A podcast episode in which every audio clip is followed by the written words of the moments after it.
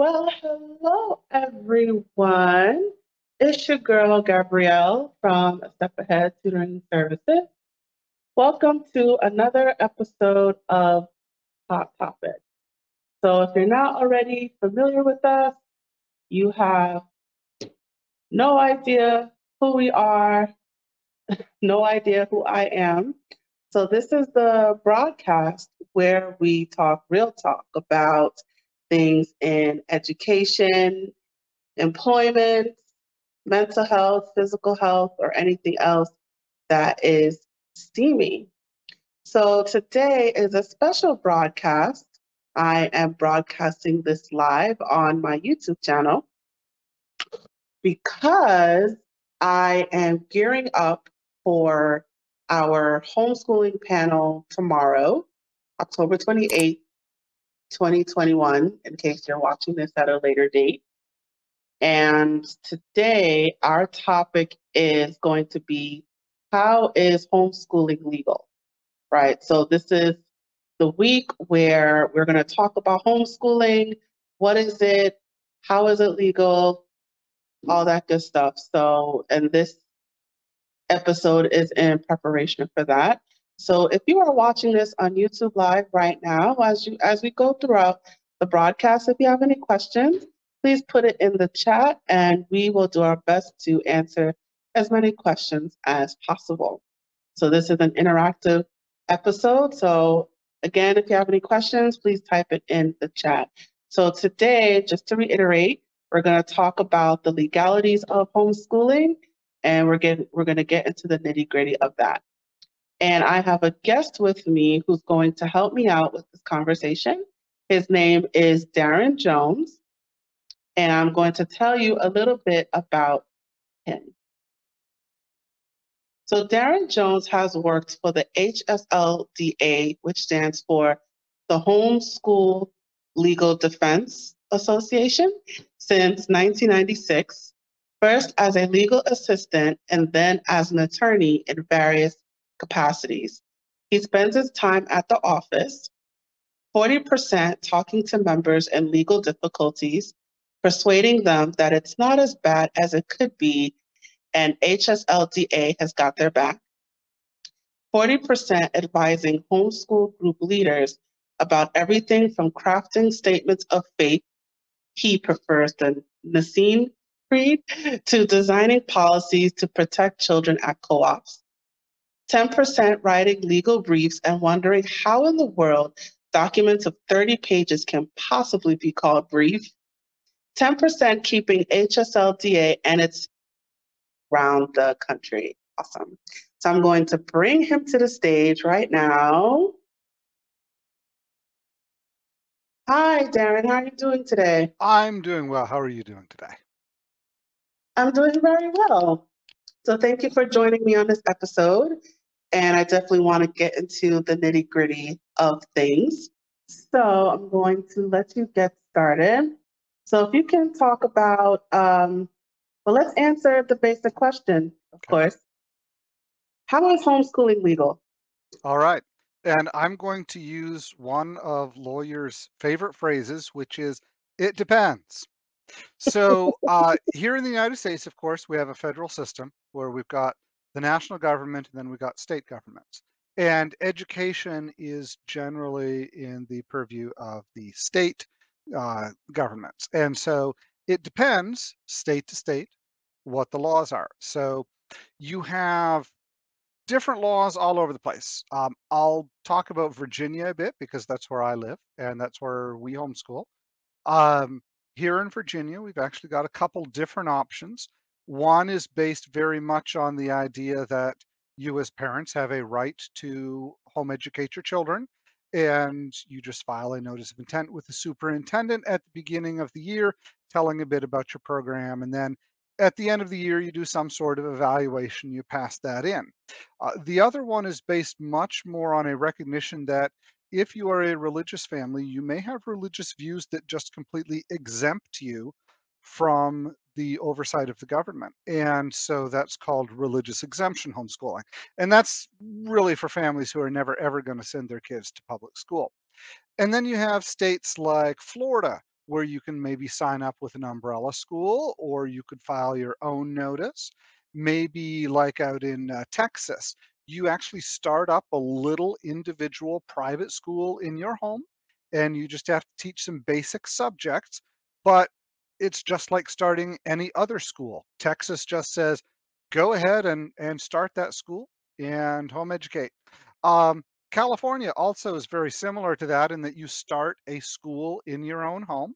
Um, now, in California, you do actually have to file every October a notice with the California Department of Education saying either that I'm starting this private school for just me and my kids, or you might join up with an umbrella school, kind of like Florida. And then there's all sorts of different. So New York is the most restrictive. In New York, you actually have to send in not only a full description of what you're doing at the beginning of the year, but then quarterly report cards through the year, and then one big annual assessment at the end of the year. And everywhere from there to, for instance, Alaska, which says uh, parents are required to send their kids to public school, private school, or homeschool them. And that's basically what it is for homeschooling. I mean, it's just you, you teach your kid at home. Uh, there's no notice. Now, of course, you know, if you don't teach, then you're you're in violation of the law, um, as you are in any state. But the question of how is it legal? I'll, I'll end where I started. It depends where you are. Hmm. All right. So, what? Tell me why someone would want to, in your experience, what are the reasons that people would choose to homeschool Okay. as opposed to going to a private school? Okay. Well, if you don't mind, I'll start off with a bit of my own experience because I, when I was uh, a student, I went to public school and then private school, and then I was homeschooled the last few years. And there were a couple reasons why we chose it. And and I do say we because it was a conversation between my parents and me about what I wanted to do uh, for education for those last few years. Um, part of it was I knew other homeschool families who had kids a little older than me, and I liked how those kids were turning out, and I liked the education that I was seeing them getting. And I thought, I I really like the way that looks, and so I wanna have that experience. So that was part of it for me. Uh, also, I did not particularly like the school that I was attending. Um, I was one of those, you know, nice kids who kinda got bullied because I was too nice to stand up for myself, and so, uh, while I had excellent teachers at the school I was at, um, I I didn't really have many friends, and I wanted an a a an environment where I could focus on education uh, rather than which kid was coming down the hall at me. Uh, so that's a, a reason from my own experience. I've talked with families, uh, some very much want to pass on their religious beliefs to their children, and that's why they are deciding to homeschool them. And depending on what those religious beliefs are, you may or may not find a private school nearby uh, that will pass on those beliefs or, or help you. Uh, you may be able to see over this shoulder right here. I, I've got a little statue on my desk from a Native American family who I helped get out of the public school back a few years ago because they wanted to pass on their indigenous religious beliefs to their kids. And the public school certainly wasn't going to help them do that. And they couldn't find a private school in the area that helped them for that. So that was their reason. Um, for some, it's because maybe their child is gifted and talented, or maybe their child has special needs, or maybe both. So if you have a student who is ready to go into algebra when they are in grade five or six, but they have a real problem with handwriting, um, how is a public school or even a, a decent sized private school going to deal with that? They just don't have the staff and the time to give that child the very individualized attention that that child could really use to make the most progress. And so that's why some families homeschool is they want a an educational environment that is tailored to their child. All sorts of other reasons, but those are some of the major ones. And how how long has homeschooling been in existence? This the practice of homeschooling, the availability of it. How long has this been around? Okay. Well, I mean, there are arguments that here in North America, um, some of the colonial education was homeschooling, al- although whether that's the best thing to call it or some sort of uh, tutor option. But the modern homeschool movement, that one really kicked off in the 19 late 50s to early 60s. Um, and I actually give a, a big long workshop about this at some homeschool conferences. Uh, but you can think of it kind of as several waves. So the first wave is the left wing revolt against the establishment, uh, the education establishment, among other establishments. Uh, John Holt uh, was one of the big leaders there. His magazine was called Growing Without Schooling and then you have a wave in the 70s led by Dr. Raymond Moore, and that was kind of more a we look at the child holistically. Um, it was almost like a, a Benedictine way of looking at homeschooling, where you have some academics that's going on, you have community service, you have physical education, you have religious instruction, very much a whole child approach. And then in the 80s, kind of the third wave comes along, and this is the evangelical Christians. And so that one took off really fast and big. And so by the 90s, a whole lot of people thought that a normal homeschooler was kind of this right wing fundamentalist Christian with umpteen kids. And, you know, sure, there were some homeschoolers like that. And there were some who I knew in New Hampshire who were atheists. And that's why they were homeschooling because they thought the public school was too religious. And then there were others who were homeschooling for, you know, all sorts of reasons. Um, it became much more kind of a uh, a uh, an educational choice, maybe to think of it, uh, during maybe the early 2000s or so, uh, where it's just one option among many. Uh, I, I joke to people that I knew homeschooling had gone mainstream when I was in the line at Dunkin' Donuts in the early 2000s, mentioned to someone that, you know, I worked at this place that helped homeschoolers, and he said, Oh, yeah, my sister homeschools her kids. And I figured if standing in line at a Dunkin' Donuts, you can just randomly talk to someone who knows a homeschooler, it, it, it's out there and it's mainstream. And then, of course, uh, with the recent COVID pandemic in the last year and a half or so, we've seen a lot of people get into homeschooling because maybe they didn't particularly like how the public school was doing education or wasn't doing education. Their private school shut down. Maybe they decided that it was safer for their medically fragile child to be homeschooled. A whole bunch of reasons there, but homeschooling has just really exploded in the last year and a half or two. Uh, but to go back and answer your question, and I'm a lawyer, I tend to you know go off at length on these things. Um, but I would say the modern homeschool movement tracked to about the late 50s or to the 60s, I'd say. So, in terms of the thing is, your organization addresses the um, the laws of different states. So, um, I guess let's start there. What, how are the laws in different states? Is it because in, in my understanding, it, it tends to be looser and maybe like the Midwest and it's stricter and the East Coast. So can you talk about uh, the laws a little bit across the country? Okay. Uh, so our organization, of course, is firmly rooted in the idea that parents have the right to homeschool.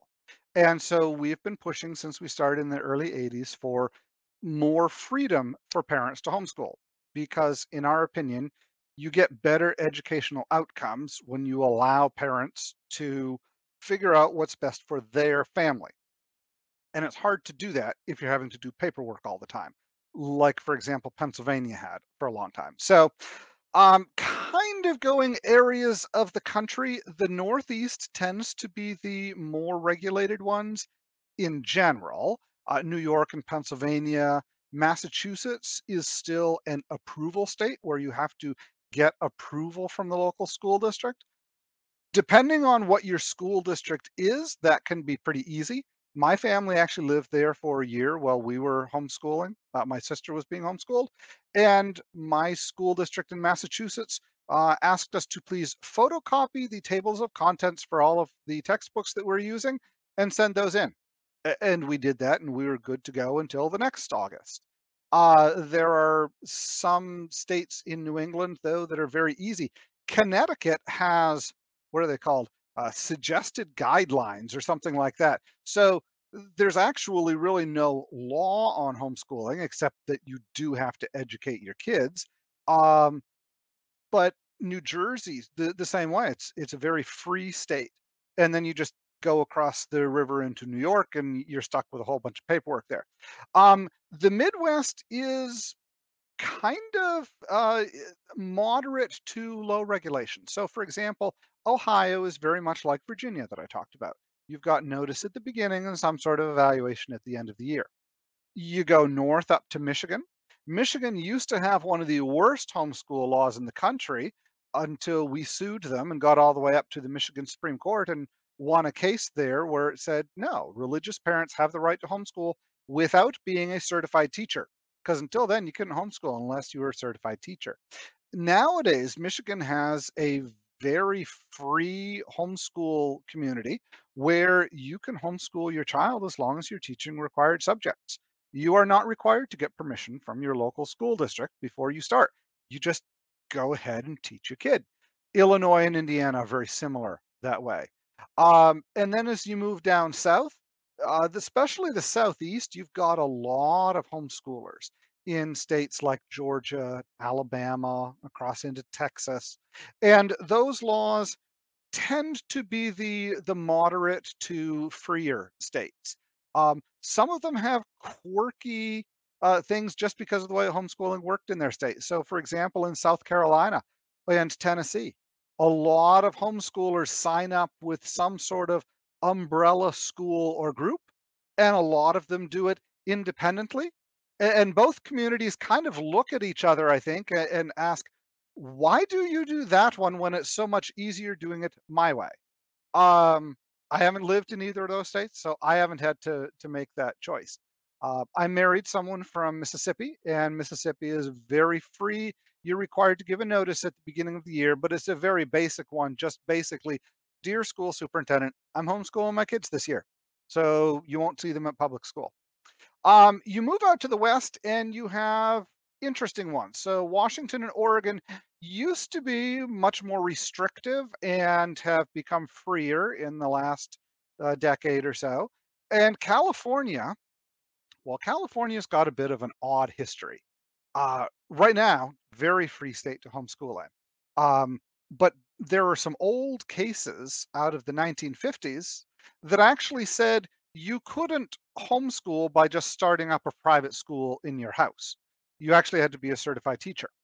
Uh, when it came along to the 80s, uh, people started ignoring that. And when I say ignoring, uh, or or people ignoring, it was like legislators who were ignoring those cases. And departments of education would kind of waffle back and forth on how anti-homeschool or okay with homeschool they were. Uh, and then in about, oh, was it uh, 2007 or 8, I think, uh, there was a court case that came down where a an appeals level court in California looked at these old cases from the mid 20th century and said, you know what? Doesn't look like homeschooling is legal as a private school. And the outcry could be heard all across the country. Um, I mean, uh, we asked the court, when I say we, the uh, family's attorney, asked the court to reconsider it.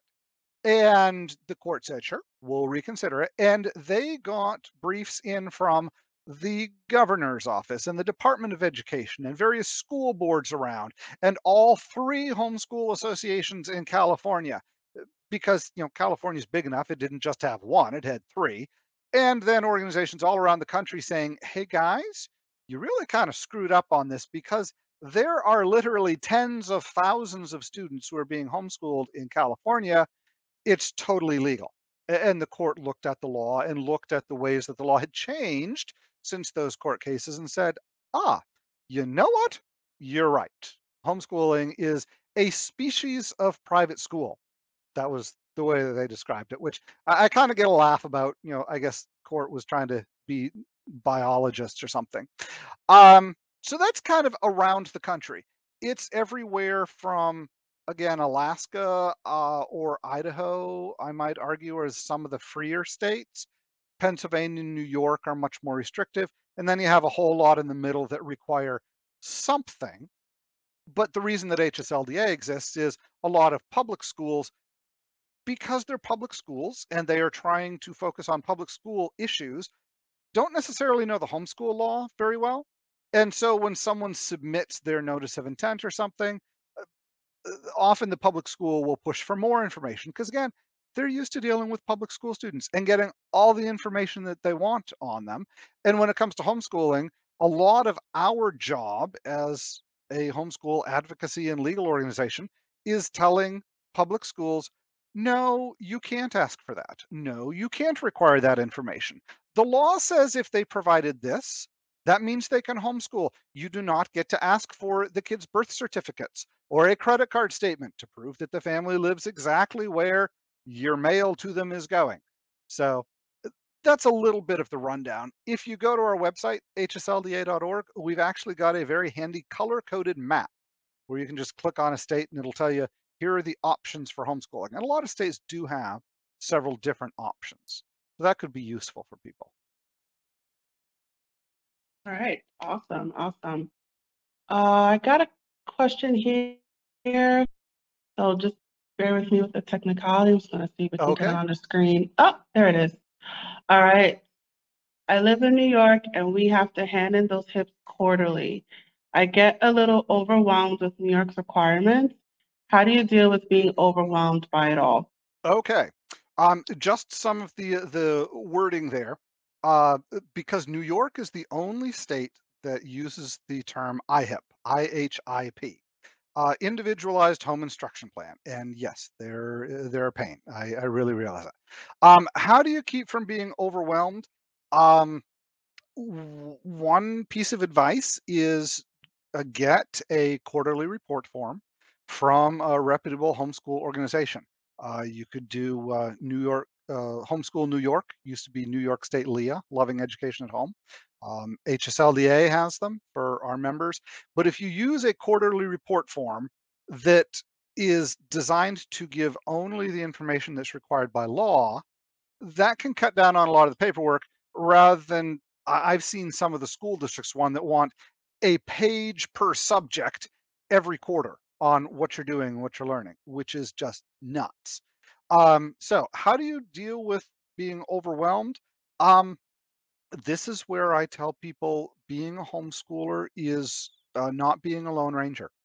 Get involved with a homeschool group, whether it is a parent support group where you can sit down and discuss strategies with each other, or even I, I know some of the support groups in the late 90s would have quarterly report parties. You'd get together, several homeschool parents, and you would do your quarterly reports with appropriate adult interaction and adult beverages um, it was a way to kind of make it fun, even though it's paperwork.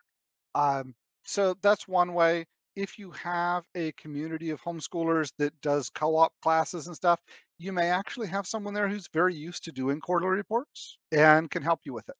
Um, I know down here in Virginia, one of the things that we have done just to kind of keep records through the years is as the kids finish an assignment, like a worksheet or something like that, we'll keep just a couple of those per month and put them in a box. And then every few months we can go through and see this is what the kids have done and kind of use that to say, all right, if we had to do a quarterly report card or something, here's how they're doing, here's what it would be. So I, I always feel slightly apologetic uh, when I'm talking to someone from New York because unfortunately you guys do have the most homeschooler restrictions.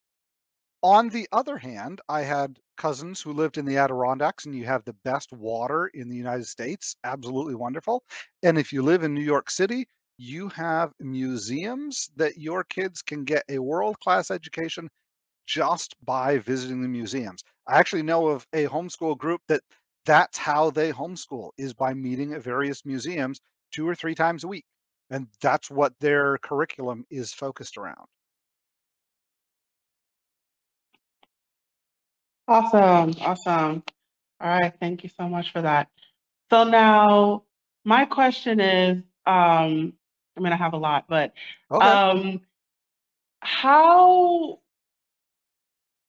how, I guess, how far does it go in terms of um, I don't know how to ask this, but in terms of like making sure like truancy officers don't come to your house or or social workers don't knock on your door saying like Sure. what's going on you know Okay. why is why isn't your kid in public school or you know like before the the school police come um Yeah. so how how what can homeschoolers do to prevent the school police from knocking at their door Okay. Well, the number one thing is know what the law of your state is and then follow that law. Um, as a general rule, if you do that, your chances of having a visit from a truancy officer are very, very low. Uh, not non-existent, but very low. So, for example, if you are in a public or a private school, it's a really good idea, even if you're starting homeschooling in the summer, to send them a letter saying, we are withdrawing from your school. Now, depending on the state, you may then also need to file a notice of intent. Uh, but if your kid has never been in school and you're in a state like Texas, for example, that does not require you to initiate contact, if you get a visit from a truancy officer, there's a form on our website called a statement of assurance that you can give them that this is an assurance that I am teaching my kid at home. You can just hand it to them at the door. Uh, some people find that very comforting. Um, if you are enrolled in school and already having truancy problems, before you withdraw your child from the school, I encourage people join HSLDA, talk with us, figure out the best way to extract yourself without getting into more trouble. Uh, because I've had to help families who, you know, once they started homeschooling, their kid was doing great, but they'd had so much anxiety uh, going to school, they'd missed um, school time, or maybe they had sickness that was being exacerbated by the uh, environment in the public school.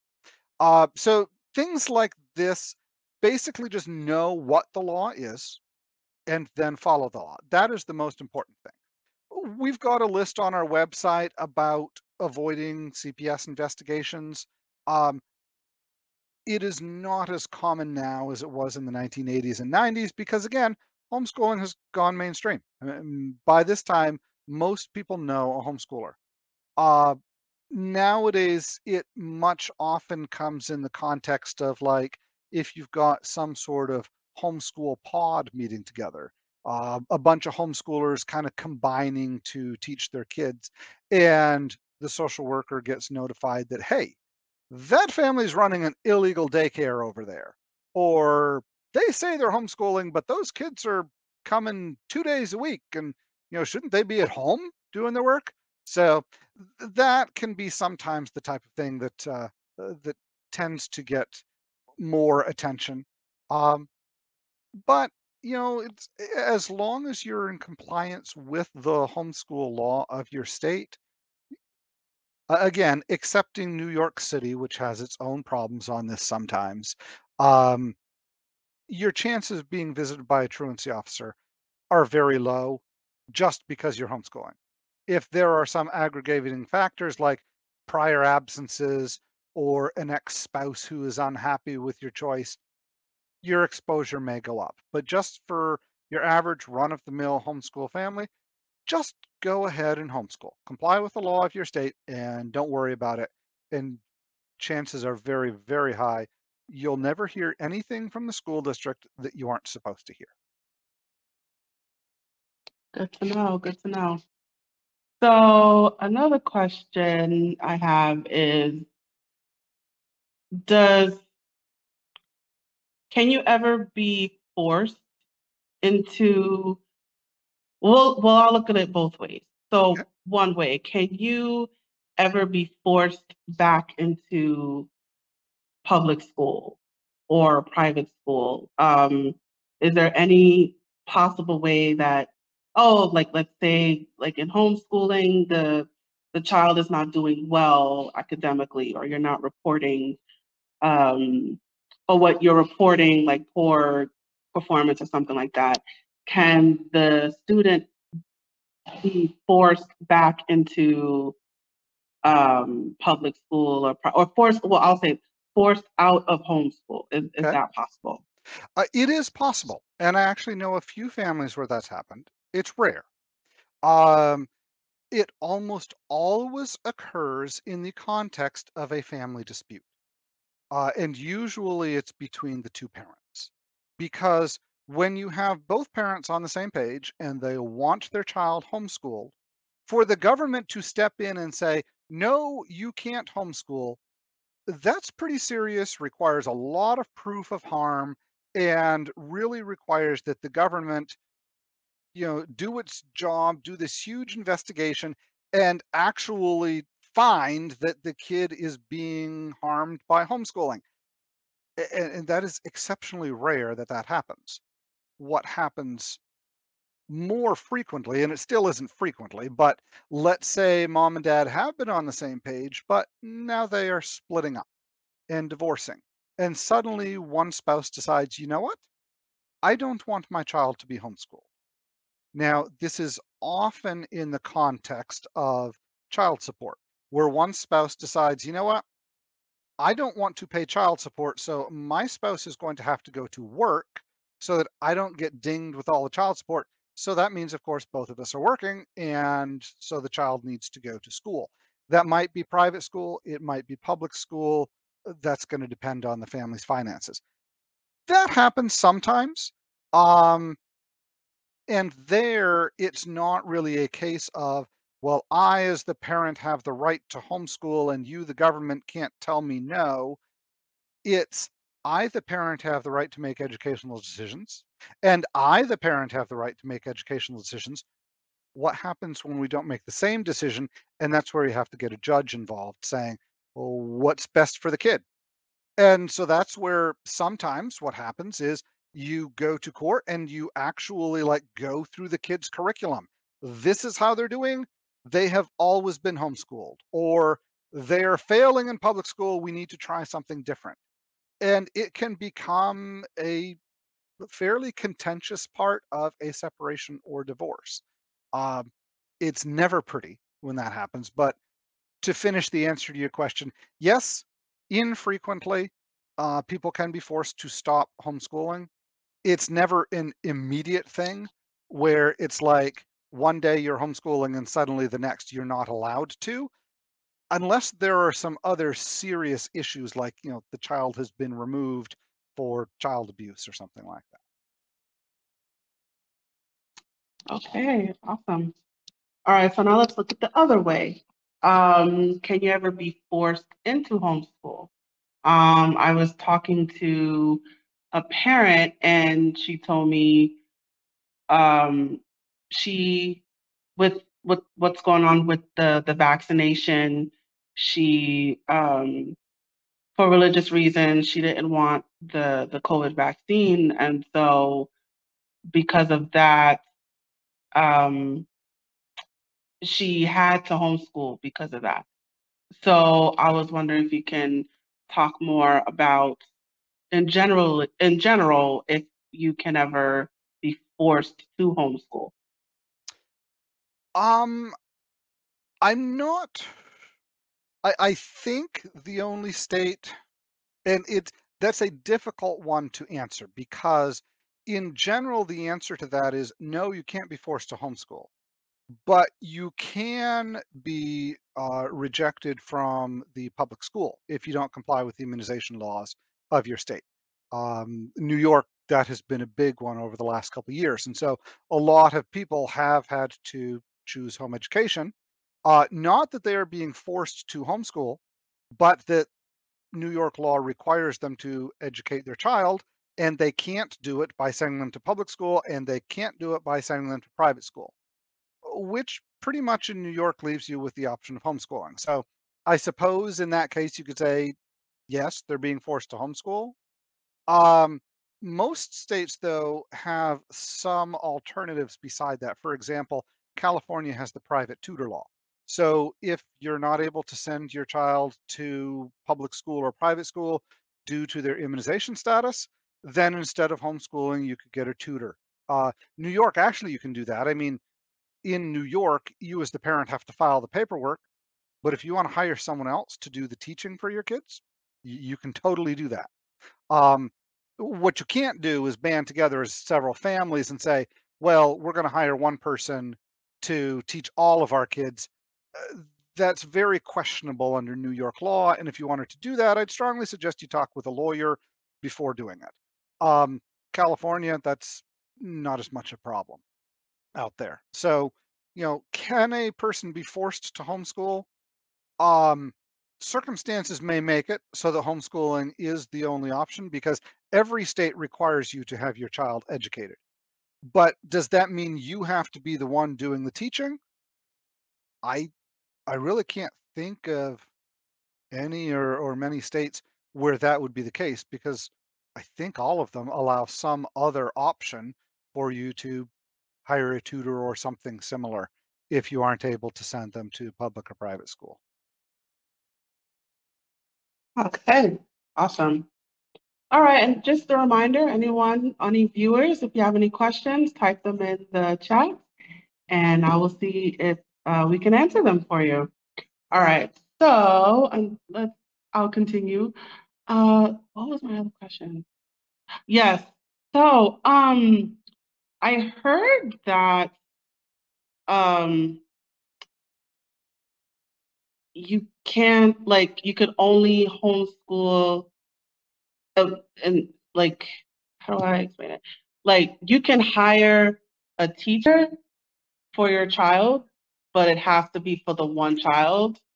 So like if a group of parents wanted to get together and hire the one teacher for um for that group, like the kids have to be in the same family or something like that. Can you elaborate that a little, a little bit more? And I'm going to use that same phrase that I started off with for the very first question. It depends. Uh, there are states, for example, in Pennsylvania, where you file your homeschool paperwork and then you can hire, uh, or I'm sorry, you, you hire a tutor for your family. They have to be a certified teacher. And that tutor is only allowed to teach one family. Um, that's a legal way of of it's not really home education. It's a different part of the law in Pennsylvania, uh, but it's a way that some people homeschool. You just hire a tutor, and they make it very clear it's only for one family. North Carolina says two families can join together in a homeschool. So you know, if you wanted to homeschool your kids and your sister's kids, that would be totally fine. But if you had a third family, I mean, getting together one afternoon a week, that's fine. That's your normal homeschool co op. But if you're going to do it all five days, North Carolina says no, you can only have two families. Um, there are some states like California where the teacher just has to be certified for that grade level. And often that can be like, you know, if you have a high school certification, you may be able to teach grades seven through 12 or something. And there's nothing that says it can be just one family. So it really depends on which state you're in. There are some states where it is easier, Illinois and Indiana, since anyone who is homeschooling is their own private school. Starting up a private school is really quite easy. So it doesn't really matter how many families you have meeting together. Um, you know, Florida is, it, it requires home education to be directed by the parent. So um, it's a question there. You know, what does directed by the parent mean? Um, so could you have several families getting together? Maybe. Um, so yeah, it's different state to state. Uh, there are some states, uh, again, where it's harder. Uh, Washington State, for example, it's kind of difficult to see how you could have multiple families getting together looking like a school but saying no we're homeschool new york of course i said that's that's a real problem there uh, but then new jersey eh, i think you're fine having a whole bunch of families getting together so yeah i hope that's enough elaboration it's just one of those things where if you want to uh, get in touch with HSLDA. We've got some information on that. But again, we focus on the right of an individual family to teach their own kids. That's really where our focus is. All right. So, um, I guess one of the the misconceptions about um, homeschooling is child abuse. So, like, um, some people take advantage of the homeschooling system so they can. It's it's easier to abuse a child. Um, school system. Um, so I guess what do you say to those people who say like that, you know, homeschoolers are just abusing their children? Right. Well, unfortunately, that has been one of the misconceptions about homeschooling since, uh, again, the 60s, the first wave of homeschooling. Um, and it's just plain not true. There are child abusers in the homeschool community. I can't deny that. There aren't more than in the private school community or the public school community. Unfortunately, child abuse is one of those things that has happened and thankfully now is happening far less than it did. If you look at the statistics for child abuse in America since the 70s, it has gone down amazingly. And a lot of it is because people are more aware of it. So, does homeschooling provide more of an opportunity for child abuse? No. Uh, homeschoolers are we care about our kids. Uh, a lot of us, one of the major reasons we are homeschooling is we want to give them what is best. And in every state, even you know the very free ones like Texas and Michigan and Alaska, you're still required to teach your kids. It's not that they're unregulated, it's just that they're freer than a lot of other states. And so, if the state has evidence that the child is not being educated, the state can step in. So, you know, the, the argument that homeschooling somehow gives uh, more of a scope for it, the evidence just simply doesn't uh, doesn't show that. Okay. So, in, in terms of like the type of the the type of parent, or I guess the type of family in terms of um, homeschooling, do you think, I guess I'll put it like this. Do you think anyone can homeschool, whether that's parents who work from home or parents that are essential workers, and they work nine to five jobs? Is it easier to do it when you know you're at home versus you, have to go out and work? So is it favorable for certain types of people? Oh, um, well, I'll I'll answer your last question first. Is it more favorable for certain types of people? Yes. Uh, homeschooling works better for parents who are really engaged in their kids' lives. Uh, and that could be someone who works, as you said, a standard nine to five job. It uh, could be a stay at home parent. It could be someone who works night shift. Um, I've talked with homeschool parents in all those situations. I've talked with single parents who work and then come home and homeschool in the evenings and on weekends. Uh, that is really hard. Um, but I've talked with parents who do it because they think that's what's best for their kids. Um, I think that everyone has the right to homeschool. And uh, my experience is I'd say give it a try. Um, that's what my parents did. Uh, When I asked them if I could be homeschooled, I was finishing up 10th grade and they took it on kind of an experiment to see if it would work. And I have two younger siblings. And so they said, all right, let's try this for a year. And my sister, I believe, was going into fourth grade and she graduated from homeschooling. They liked it well enough that they just kept doing it, but it was an every year decision. Let's think about will this work for this year? And I know a lot of families who try homeschooling and it works some years, and some years they say, you know what, it will be better if we do a public or private school. Or maybe this year you're going to go live with aunt and uncle in a different state and they will teach you. Uh, I've seen that too. Um, the, the nice thing about homeschooling, the thing that I really like about it, is its flexibility. It can be done from with parents who are working at home. Um, you've got great online and video programs where the kids, especially the the older ones, like uh, middle school and high school, um, they can actually do a lot of their own stuff, and you're just kind of there supervising and making sure they do their homework and stuff. Um, my daughter is in 10th grade. She signed up for two online classes this year. And yeah, that's my role basically is to help her make sure she's doing her homework. Um, but for families, maybe a single parent or both have to work or something, yes, you can do it. Um, you're just going to need to figure out what works for your family.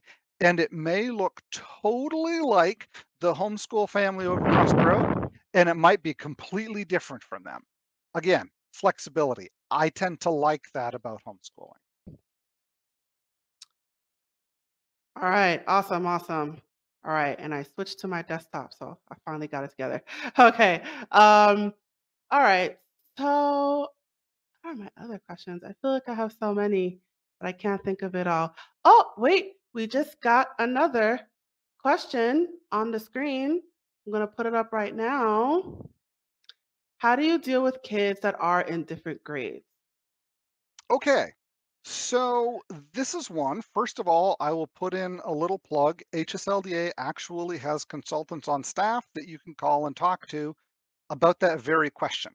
Um, some families have worked this really, really well, um, especially if you have kids who are very close in age.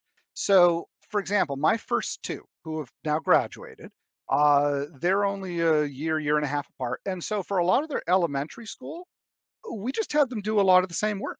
Um, you know, if they were in fourth and fifth grade, they might be doing a different math or they might be doing the same. Uh, if you've got a child who's, you you know, maybe the older one's a little behind or the younger one's a bit ahead, you can combine on the curriculum. Often, though, what you can do is if you get, for example, a history curriculum package, like I'm using with my uh, uh, middle schooler right now. He's in seventh grade. We're doing a four year history program. And besides the textbook that comes with it, it also comes with the teacher's manual and has a list of if you have kids who are about this age, do this project with them. So you sit down and you read the history book together, and then you give these kids this assignment, like build a pyramid out of sugar cubes. And the one who is in high school is instead going to mummify a chicken. You're both studying about ancient Egyptian history. You'll both be reading things, but they'll be doing different level projects on it. Maybe as you read along in the ancient uh, Egyptian history, your younger ones will learn a couple of the Egyptian myths, and your older one will have to write an essay on how the pharaoh came to be worshipped as a god and what were the implications of that as they interacted with various civilizations around them. And so that's going to require extra library trips and research and things like that. Whereas the younger kids, eh, they don't need to know about that. They can just learn about Osiris and Ra and Isis and some of the others. Uh, so that is one way to deal with it. How my wife and I have dealt with it is we've got kids, the, the younger ones are kind of spaced, so it's not as easy to do things together like that. And we have just basically done that my wife often deals with some of the younger kid stuff and I deal with the older kids subjects. That's one way to do it. Um, but it's kind of it's dependent family to family. It really is. And so, you know, especially if you're dealing with a whole bunch of young ones, if I were you, I would talk with a homeschool parent who has done this and can give you really practical advice of I used this curriculum, we did these things together, we did these things on different level. This is how it worked for us. Uh, I am a huge believer in not reinventing the wheel. Talk to people who have done it before you. Awesome, awesome, awesome. So before you were talking about, um, um, well, just now you talked about homeschool parents. So where where can people find um, meet up with other homeschool parents or, or where can people find like co-ops or like resources like like that where can Okay. people find things like that All right. So, a couple different places. Um, one way to start is just go on Facebook and look for homeschool groups. Uh, so, for example, I live near the city of Winchester, Virginia. So I would type in homeschooling Winchester, Virginia. And I know there are at least three Facebook groups uh, there, and at least two of them have kind of an in person connection where you can go and be part of a co op. So if you're on Facebook, that's one place to check it out. Every state has at least one and often several state homeschool organizations. So, for example, up in Maine, you've got uh, HOME, H O M E, Homeschoolers of Maine. Uh, in California, you've got three Christian Home Education Association, uh, Homeschoolers of California, and my apologies if you're in California. I'm sorry, I forget the third one. But look for your state organization. They often have lists of co ops. I'll plug our website. If you go to hslda.org, we've got a menu there for find a group near me. And you type in your zip code and you can find all the groups that are listed on our website within 250 miles. Um, or you can look for online groups as well. So those are places to find them. Also, check your local library. Um, our library is a hangout spot for a lot of homeschool kids. The children's librarian loves homeschoolers, and we've got resources for homeschoolers. And so check the library, uh, bulletin board, check with the children's librarian or the youth librarian. Often they will know where the homeschool co ops are in the area. And in fact, the answer may be they're meeting here at the library in our meeting room. Mm, awesome. Amazing, amazing. All right, so we're we're almost we're almost ready to, to wrap up. Um, so is is there like a union? Like, is there like uh, like a fee you have to pay every month to the homeschool to um to the homeschool association of something or something? Like, does it is it unionized? Is there some sort of fee to be able to do it? In order to just homeschool, thank God, no, absolutely not. However, there are a lot of organizations out there that support homeschooling, and a lot of them are membership and therefore dues based. So, for example, if you join a local co op, it might be like the one that I was in, was just seven homeschool families together, no money changed hands, the parents taught the classes, we got together every Monday and Wednesday afternoon, you know, no money there. But you have other homeschool co-ops, like I talked with one down in Tennessee recently that had 500 kids who are getting together every Wednesday afternoon. That one has fairly substantial membership dues because you're getting really good classes there. Uh, again, I mentioned the state organizations. A lot of those state organizations have memberships where you can sign up. Uh, some of them even have different levels of membership that you can join at. Uh, and so I always encourage people join at least one of your state organizations. I'm I'm a member of both of my state homeschool organizations. And then Homeschool Legal Defense Association also is membership.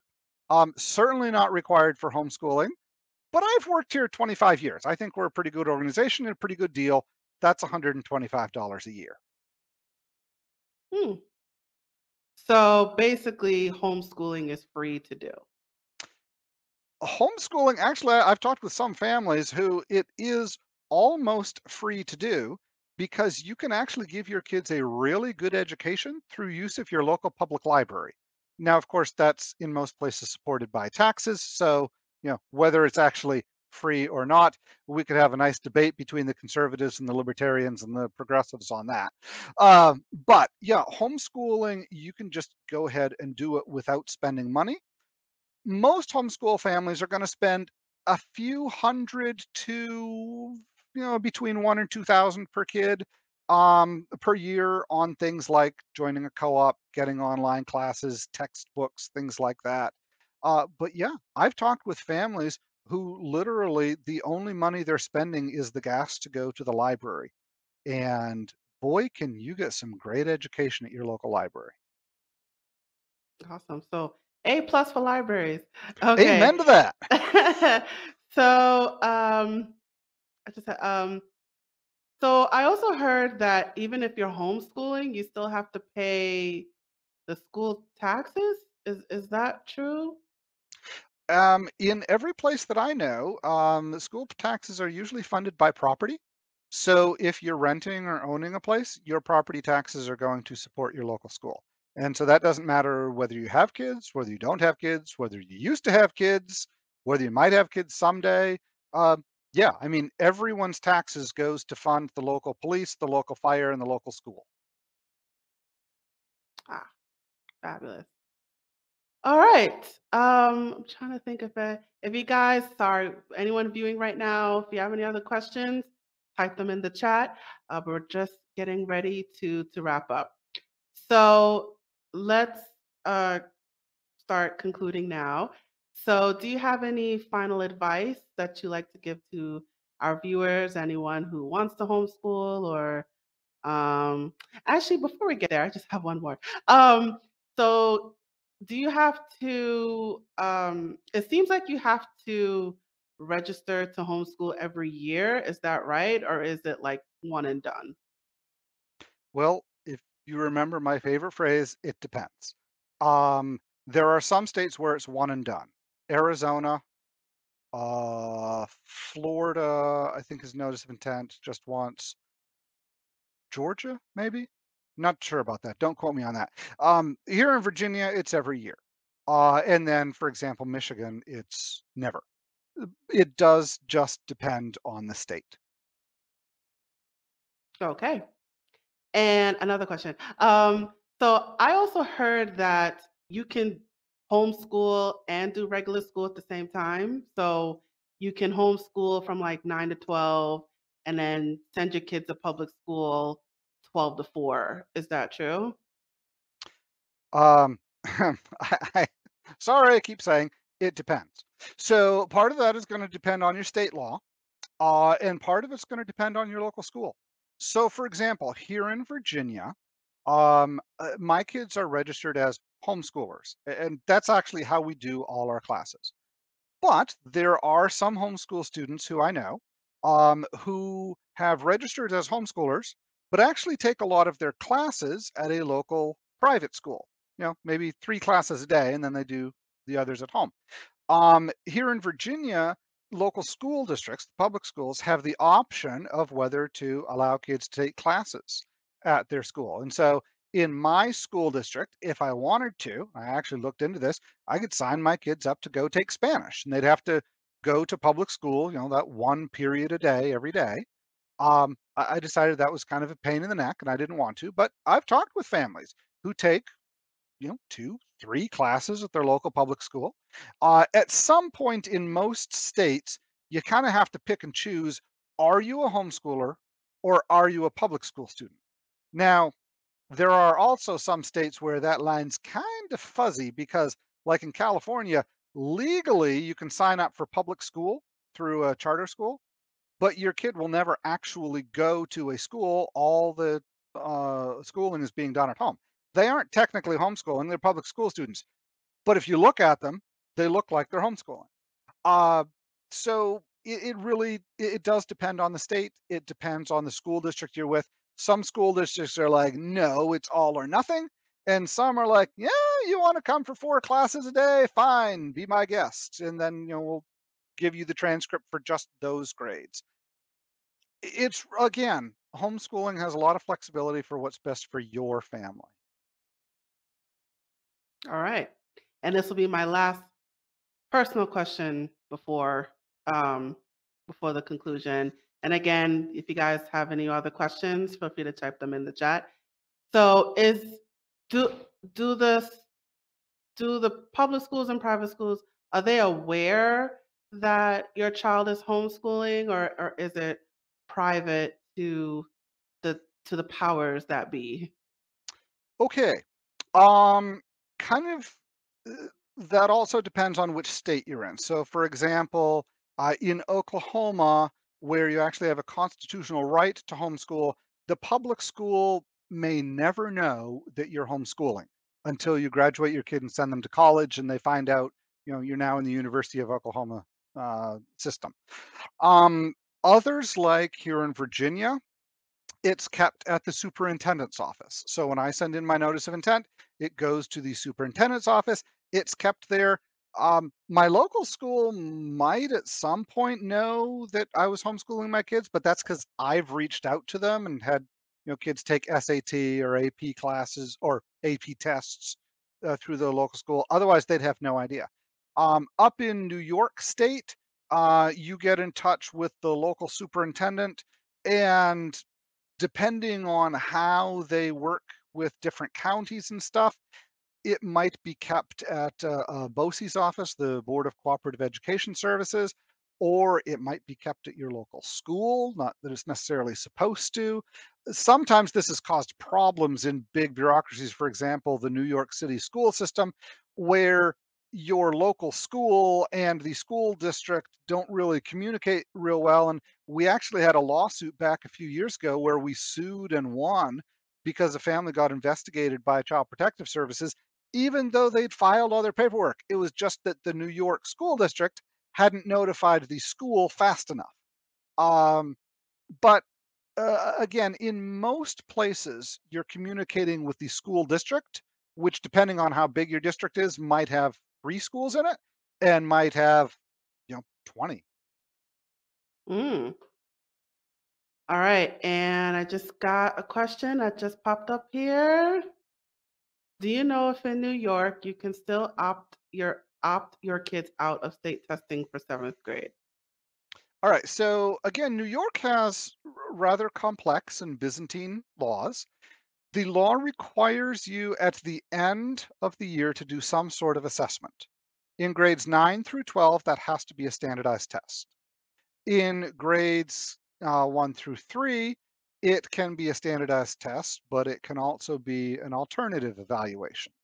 And then in grades 4 through 8, it has to be a standardized test every other year. So if you had your kids take a standardized test in grade 6, they do not have to do standardized testing in grade 7.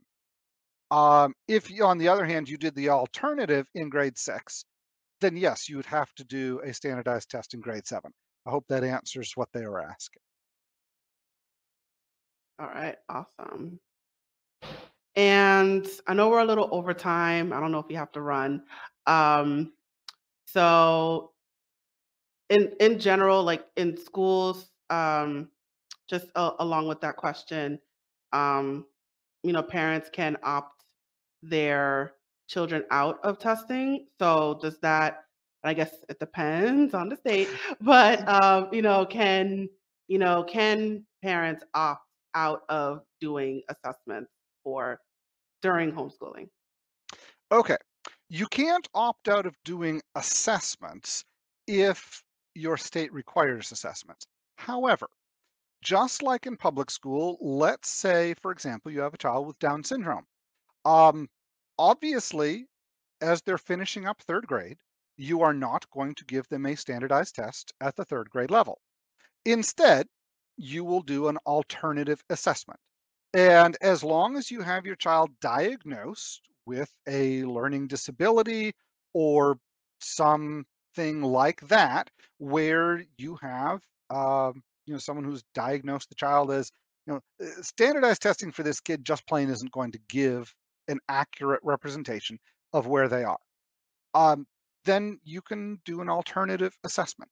Uh, in a lot of states, they actually give you that option right in there. But even the ones that say you have to do standardized testing, if your kid has been in the public school and had an IEP while they were there, or if you have them evaluated by an education specialist who you know can write a letter saying, "Don't give this child a standardized test; it will be worse than useless." Then you just present an alternative assessment to the school district along with that letter, and I've not seen that be a be a problem. Um, it's just it's one of those things. School districts, at least in in my experience, uh, they tend not to be very flexible. But when they're dealing with a child who has special education needs, uh, they're sometimes sometimes uh, more willing to bend than for other kids. That would be one where I would say if you're trying to um, have your child assessed in an alternative way, but your state requires standardized testing that year, I would recommend join HSLDA and talk with a lawyer before you get there rather than after you run into problems with school. Awesome. All right, so we're gonna conclude now. Um, so, do you have any final advice for the people watching? Anyone interested in homeschooling or um, any any words of advice that you'd like to give right now? I will end with uh, two or three things. First of all, if you haven't homeschooled in the past and you think it might be something to try out, I'd encourage you give it a try. Uh, it, I've seen homeschooling work in so many circumstances. It just plain is a way to give your kids a good education. So that's one. Uh, number two, and this one is specifically for the dads out there dads, homeschooling is fun. Don't let your wife have all the fun of homeschooling. This is a team endeavor. Both of you have the opportunity to pass on a love of learning to the kids. And homeschooling is just plain fun. I mean, you get to read science books with your kids and history and study great literature, and that's cool. And the third one I will end with just because I'm a lawyer, I work for HSLDA. Please, please, please find out what the homeschool law is in your state and then follow that homeschool law, and you will avoid a multitude of problems. All right, awesome. All right, so I'm gonna put up your banner. Give me a second. Um, there we are. All right, so if you have any questions for Darren, if you know his contact information is scrolling below, and he mentioned several times about the HSLDA, the Homeschool Legal Defense Association. Uh, please go to their website www.hslda.org we definitely encourage you to look up the laws of your state. So if you go to the website, I think there's like a drop down box where there's all the states there.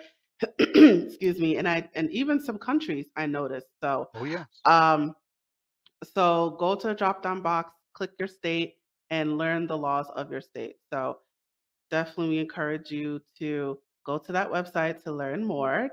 And if you want to, well, oh, I didn't put your email, but if anyone wants to speak to you directly, can they email you? Can they call you?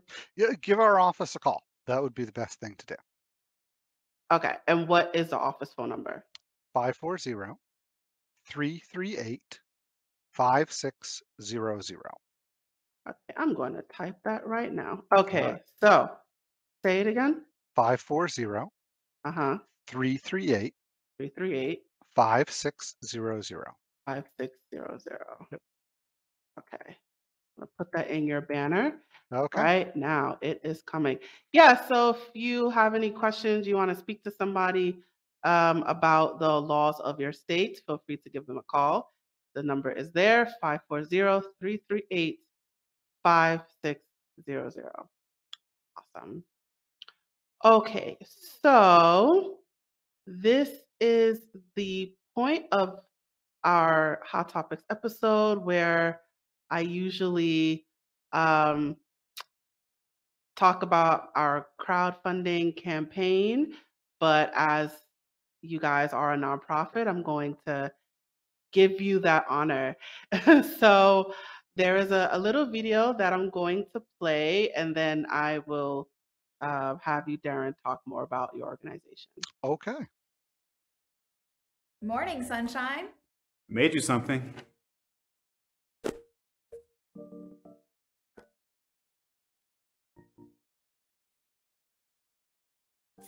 empty. It's empty for now.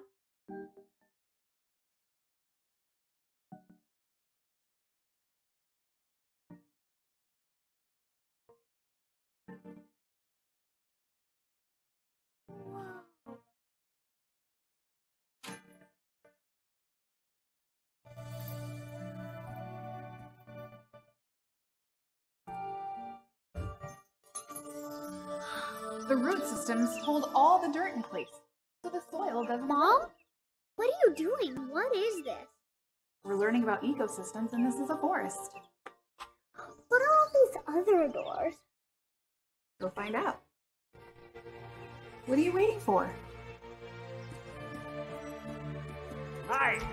There's a good hold up to your left. Is that mom? You want to go next? Don't worry, I'm holding the rope down on this end so mom's not going to fall. It's a basic pulley system where the weight and the distance are directly proportional. Yeah, that sounds really, really cool, but I got a lot more things I want to see. Just a little higher. Got this.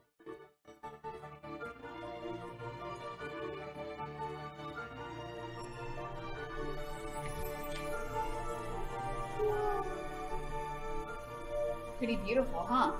Are you looking at constellations? Even cooler. They're called nebulas. You want to see?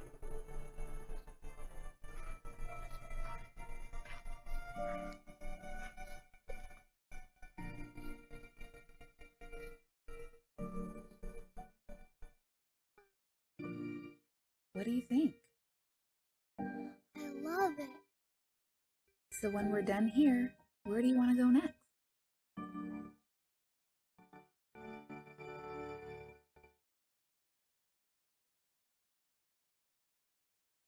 Awesome.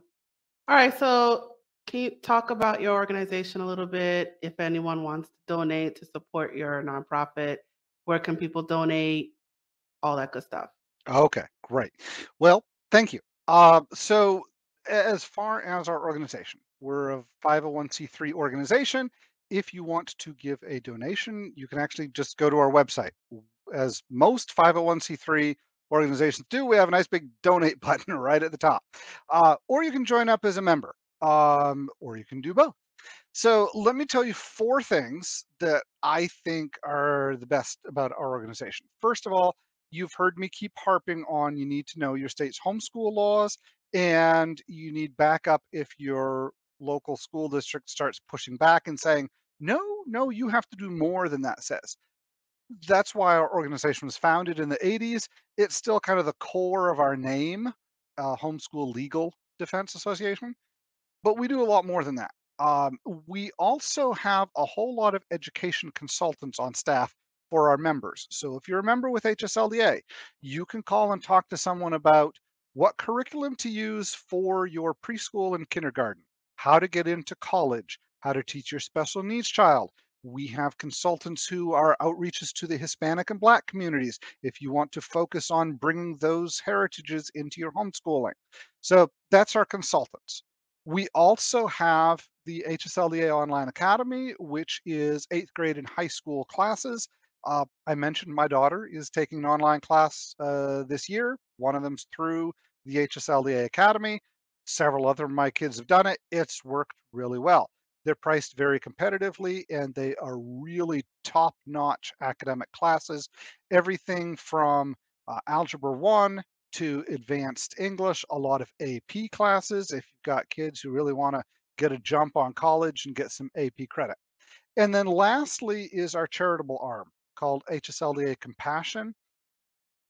This is where we help homeschool families who are in trouble somehow.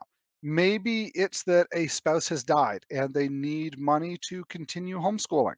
So we have a widows and widowers fund. Maybe it's because their house burned down or got flooded and they lost all their homeschool curriculum. Uh, we actually sent carloads of curriculum down after several of the recent hurricanes in Louisiana and Texas.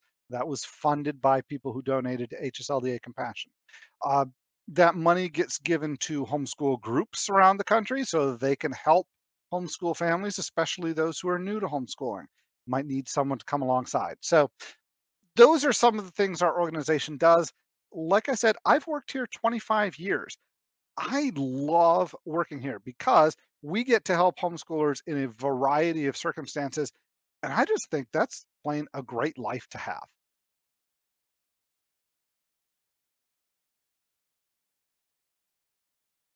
Muted. Aha. Yeah. Thank you so much for for um for joining joining us today and thank You're you welcome. for answering all those great questions.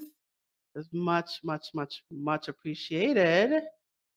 And I am going to put you backstage. All right, you guys, thank you so much for joining us. I'm just gonna look for my banner. Give me one second. Where, where are you? Ah, okay. All right, and it is just you and me. So this just a reminder um, that you are watching this on the A Step Ahead Tutoring Services YouTube channel. And if you would like more information about A Step Ahead Tutoring Services, about our products, our services, our workshops, or if you just have any questions about the organization in general, you can visit us online. Our website is www.astepaheadtutoringservices.com. You could also follow us on our numerous social media accounts. Our information is scrolling below. So please give us a follow. And those of you who are watching us on YouTube right now, take a moment and, and hit that subscribe button. Um, you will um, see more of our videos and clips. And let us know what you thought about today's episode by leaving a comment in the comment section below. So your support will be greatly, greatly, greatly appreciated. And just to remind you that tomorrow, October 28th, is our homeschool panel, and it will be at 4 p.m. Eastern Standard Time. So I hope to see you there. And it will be on the same YouTube channel that you are watching this right now. So thank you so much for joining us. I hope to see you at the homeschool panel on October 28th, depending on when you're watching this. And feel free, please reach out to HSLD, hslda.org if you have any questions about homeschooling. Thank you so much for joining us today, and I will see you soon. Signing off. Bye.